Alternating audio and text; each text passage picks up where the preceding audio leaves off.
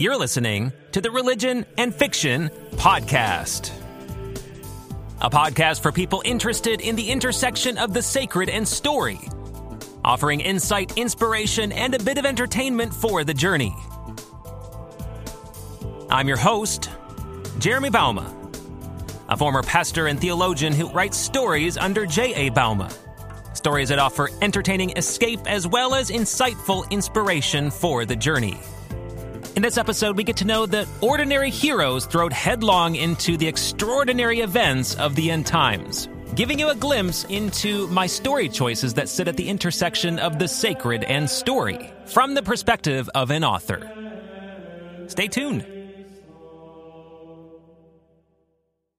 Hey, religious fiction readers. This is episode 19 of the Religion and Fiction podcast. And I'm super excited that my Kickstarter launching my End Times Chronicles series out into the world has been doing super well. Thank you if you've backed and for your support. Another week left or so until this project comes to a close. So if you want to get in on the action early, head over to www.endtimesworld.com. Lots of different rewards ranging from ebooks to audiobooks to signed paperbacks and hardcovers that are exclusive to this Kickstarter that will introduce you to the latest story season Antichrist Rising as well as to the full End Times Chronicles saga. Speaking of that saga, we want to continue in part two with those characters who endure all those crazy apocalyptic events of the end times. Memorable characters are what make any story sing, and I am so excited about the cast that are part of, uh, well, this choir, to extend that analogy further, that tell their story about enduring the chaos and the conflict and the struggle to survive under the weight of a totalitarian regime that persecutes the church and requires full submission to its narrative in complete opposition to allegiance to Christ and the gospel. This is a truly global cast of characters from Africa and the Middle East and Eastern Europe, as well as some from the former United States, as well as even Lunatica, a province that is existing on the moon. Yeah, this is truly sci fi. So, without further ado, here are the characters that make up the resistance, contending for the faith and protecting the faithful all the while trying to survive the end times events of the book of Revelation. All right, so who are these characters that make up my story world? Well, one of the things that I'm super passionate about and really quite proud of with this series is the diverse cast of characters that I have in this End Times Chronicles story world. I mentioned in a previous video that the one of the major story themes of the End Times Chronicles series is this tag the church's future is history. Well, correlating with that is the same sort of idea with the cast that the church's future is global. And I mean that not only for my story world and the characters I have in that 100 years into the future. I mean that for the church right now, that the church's future is truly global because the church itself is global. It's not this Western white religion uh, that typically has characterized Christianity for the last couple centuries, for sure.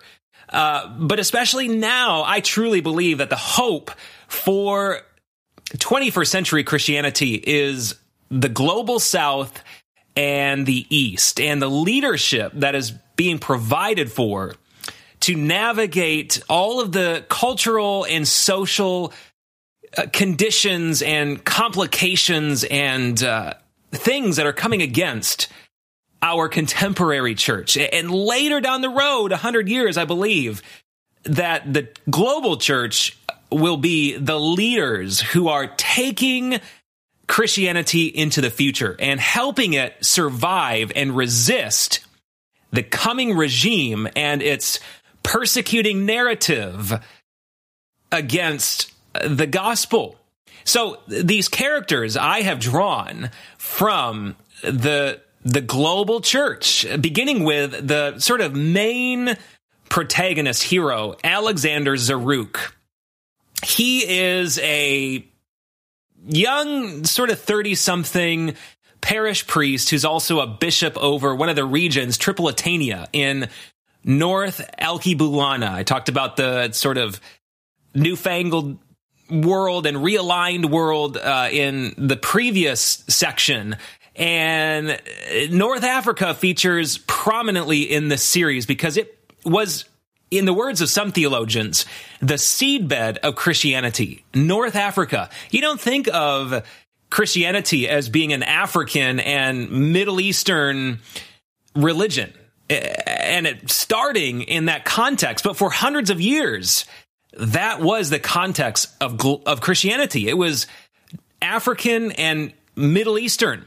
And I reflect that in these characters, beginning with Alexander Zaruk, who's this, again, young pastor who's sort of struggling, wondering if he's made the biggest mistake of his life by following in the footsteps of his, uh, uh, the path that his father set for him in his own footsteps as a leader, a cardinal within the ministerium, which is sort of the ruling body of Ichthus, uh, the Christian remnant in the future. And uh, he he starts very unsure of himself and his own commitment to his profession as a pastor, priest, but also his own faith, wondering how it connects and fits in the changing modern world. Alongside him come a number of other characters who support him, but also fight alongside him, and they band together as this team, this resistance, which that language, resistance, becomes uh, very prominent, particularly in the latter half of the second story season, Apocalypse Rising, but especially in the third story season, Antichrist Rising. The resistance is is this protective body of the faith and the faithful.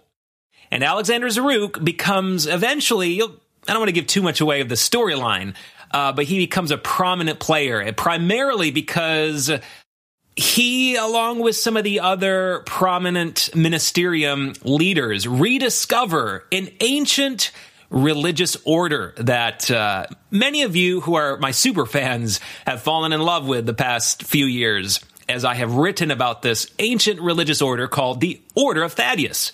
Yeah, the order makes a return appearance in my series a hundred years later, and we discover actually that something happened to the order and its uh, special ops arm, its muscular, more kinetic arm, Sepio, and the dynamics of the church, it, it its place within culture, its experience of extreme persecution through the purge and the ratcheting of that persecution. And individual men and women, believers, children being yanked from their homes, their businesses off the street, shipped off to reprogramming camps to realign with the prevailing regime's narrative. All of that necessitates this this rebirth of Sepio as the end times resistance to, again, protect the faith, but also protect the faithful. I don't get so much into that uh, survival as much as I hope to in another spin off series called End Times Resistance, which I'm hoping to launch uh, next, early next year, end of this year. But in the meantime, these characters within the ministerium as well as resistance are the heroes that help the church survive. And Alexander Zaruk is sort of the, the primary protagonist. He is helped by John Mark Ford.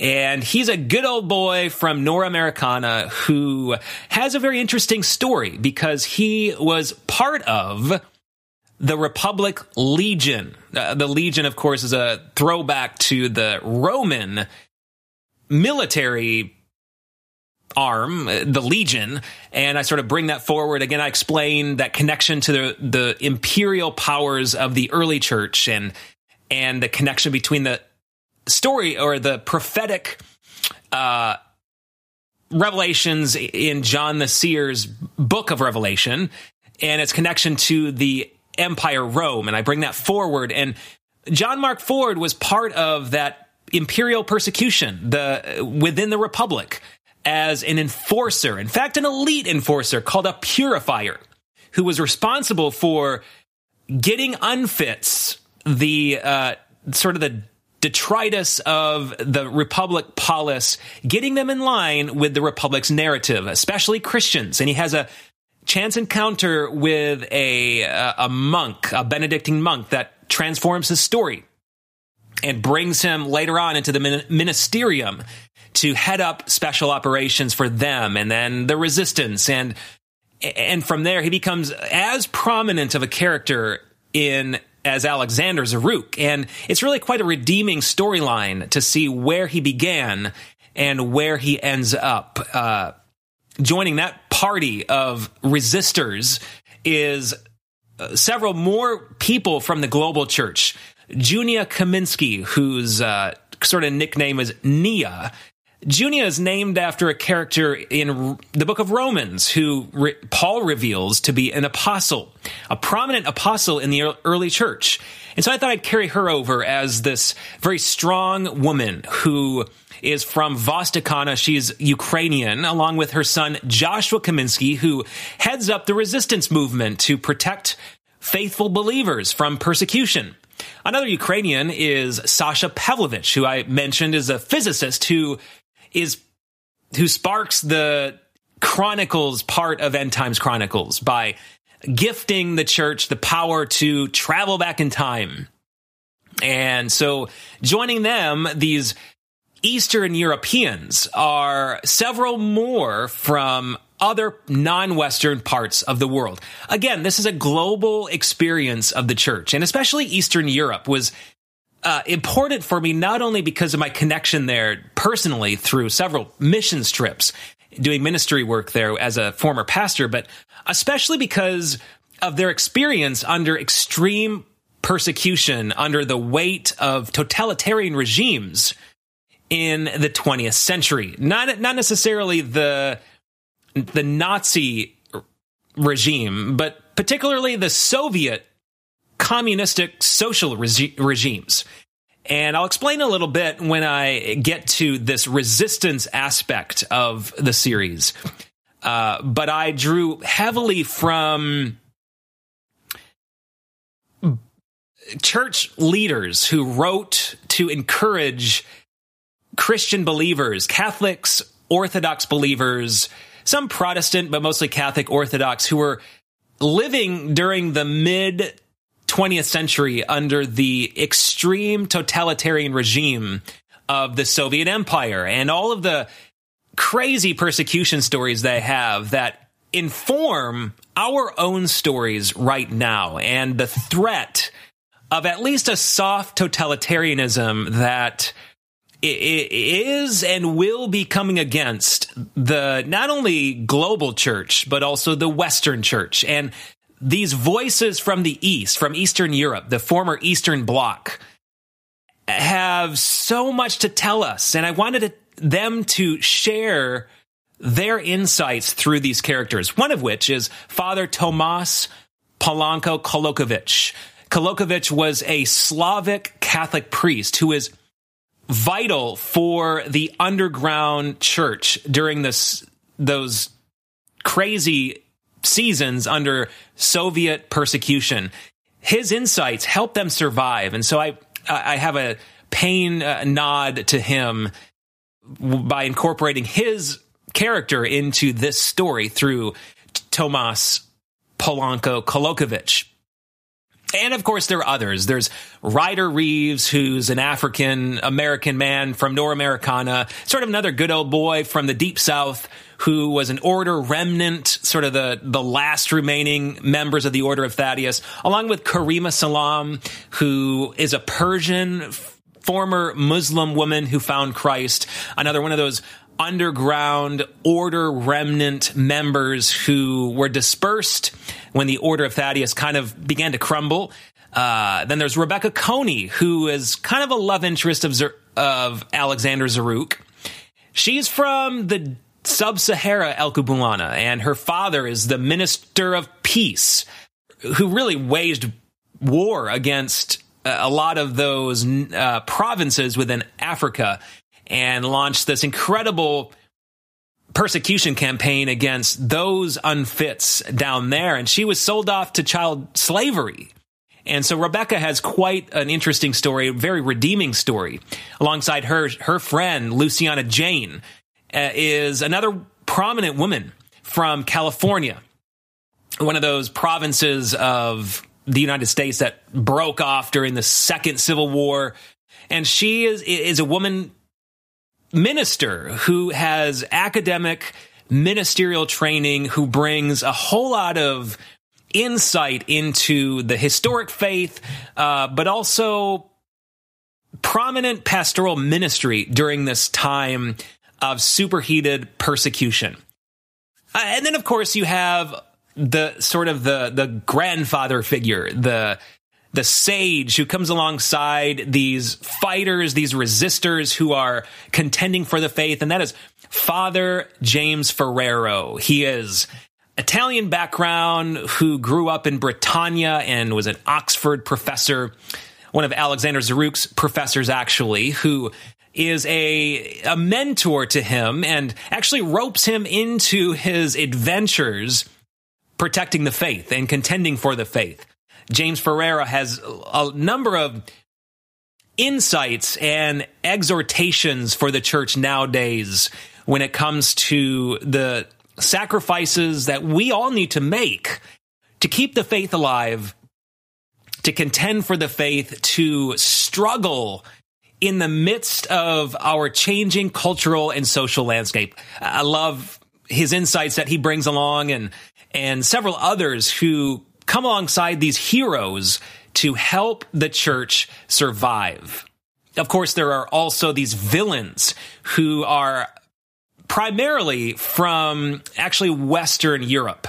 Uh, there's a reason for that. And most of, because of my academic training as a uh, historical theologian, I spent quite a bit of my own academic program reading through not only the the prominent voices of the early church, but particularly the modern church of the 20th, 19th, 20th century.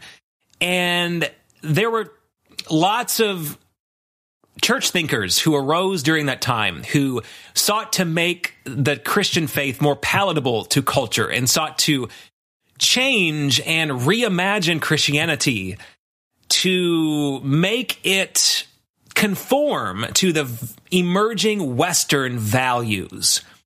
And many of those, what you would call liberal theologians, came out of continental Western Europe, particularly German, uh, Germany. And those characters, those sort of villains, uh, Apollos Nicolai is one of those who was a student, a fellow student of Alexander Zaruk at Oxford, who also trained to be a pastor, was a, a bishop of Germania. And he, his storyline is a very interesting one. Uh, Apollos comes from the Book of Acts, who was actually a, uh, a prominent voice within the church alongside Paul. He mentions him in his missionary journeys, and his name means destroyer in Greek. Gives you a little clue into the role that he will play in this story of mine and Apollos Nicolai is from Germania, along with Dominic Weiss is another of those German, prominent German minister voices, a cardinal within the ministerium who begins to come against the designs of James Ferrero. Major conflict there, and is one of the antagonists who sought to dismantle the church in order to help it survive by kowtowing and accommodating the cultural pressures of the regime and its narrative of the republic. Several more antagonists that I don't want to get into because I don't want to give the story away.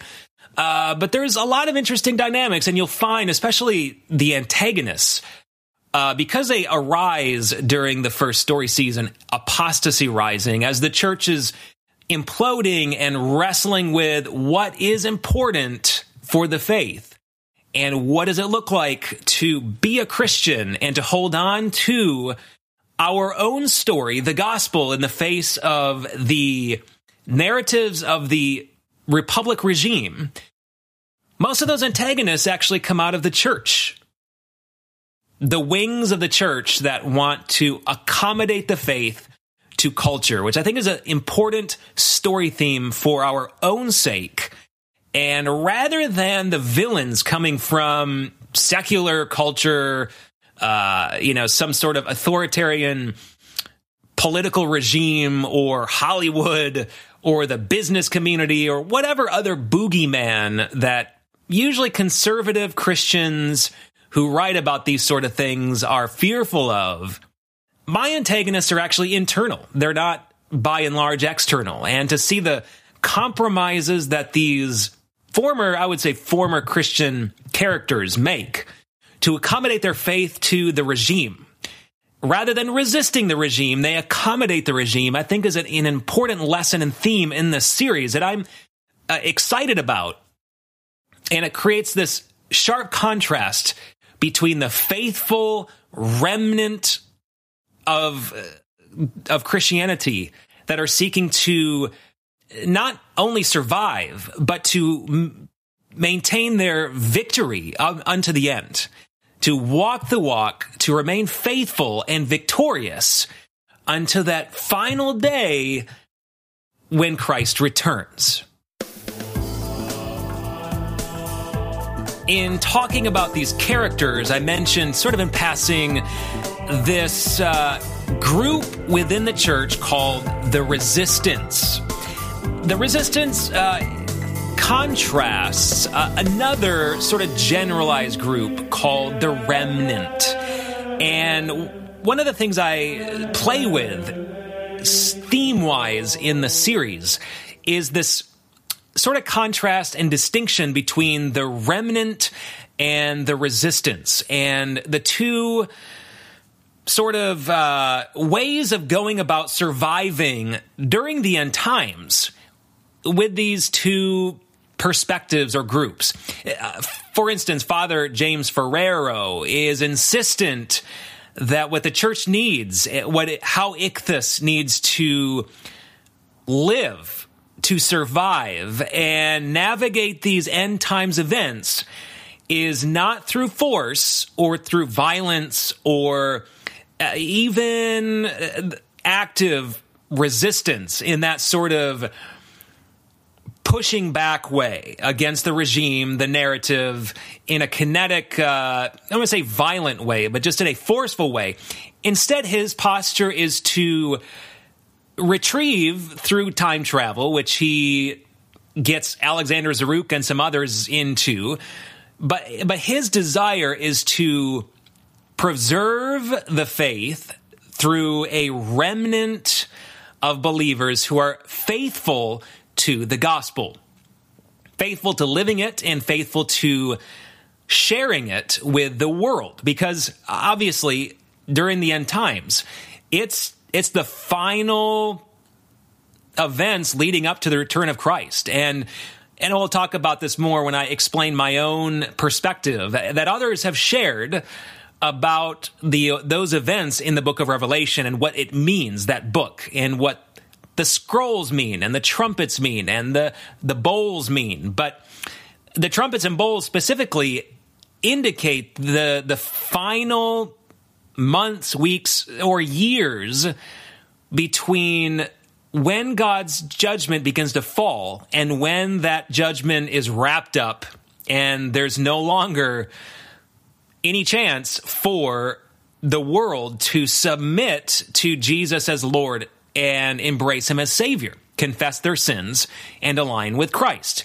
Well, leading up to that, Father Jim longs for believers to, yeah, m- maintain their faith, to continue walking with Christ even under the weight of persecution, uh, and to be victorious unto the end in their own personal walk and in their faithfulness and clinging to and holding on to the faith and their allegiance to Jesus Christ. but he also wants them to testify to the good news and the hope of Christ and the possibility of forgiveness of their sins and rebellion against God and their the gift uh, of of salvation through Jesus. He wants the church, the remnant, the the believers who are left at the end of the age to bring more into Christ's family. And so he has more of a more of a passive posture, if you will, to survival during the end times, becoming a remnant, uh, preserving the faith, and helping the faithful survive in, a faith sort of sense. Well, on the other side of it is the resistance that's headlined by Junia Kaminski's son, Joshua Kaminski. And Joshua is a kind of a man's man. He's a fighter. And the reasons for that, that go back to his childhood, that you find out more in book or season three, Antichrist Rising. And Joshua leads this band of resistors. And that team is Zeljka, JL, Miggs, and Cho. And alongside them is Miguel's or Miggs's White Shepherd Spanto. Uh, Spanish for Espanto, a sort of shortened version meaning ghost or phantom. And uh, this is the band of resistors who are far more active in resisting the imperial demands of the Republic. So there's this tension between the remnant and the resistance. And the resistance becomes far more prominent in this final story season. That's because, as the title suggests, the Antichrist rises to the Solterra stage. Uh, he storms onto Earth and demands full allegiance to himself, which is in turn to the Red Dragon, Satan. And in the middle of all this, the church is struggling to survive. And so Joshua and his resistors are helping the church to do that in a far more overt and forceful, violent at times sort of way. And it creates this interesting conflict between two different polar opposite uh, responses to the superheated fires that the church is enduring.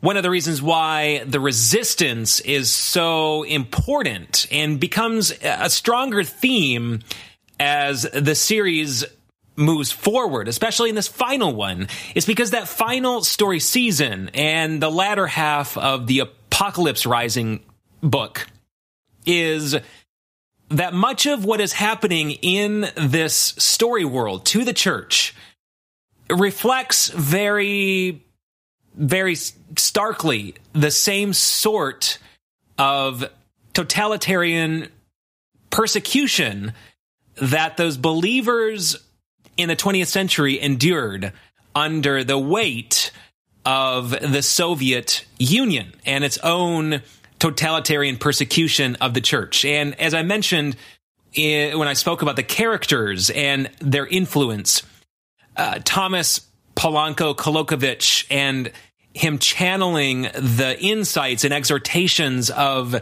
those believers in the middle of the 20th century from Eastern Europe.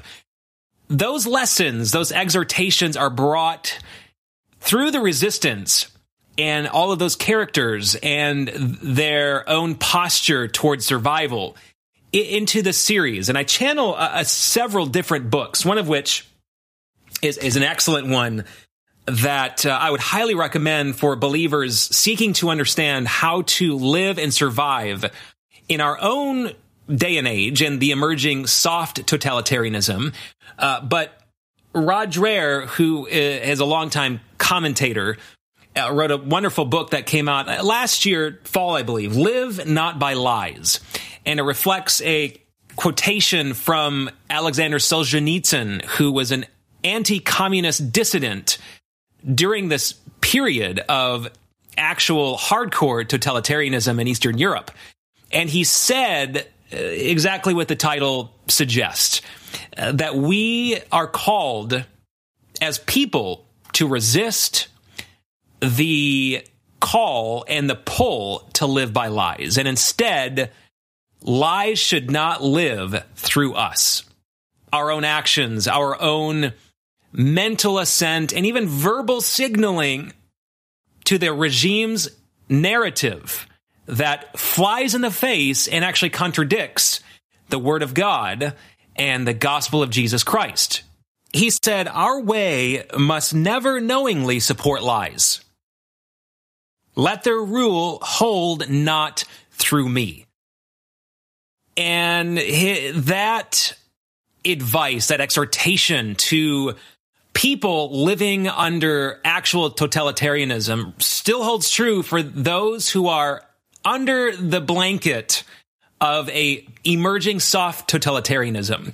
And a lot of that comes out in this book through these themes of survival under the regime and its narrative.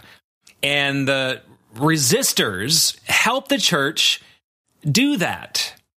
Alongside that is the advice of Kolakovich again.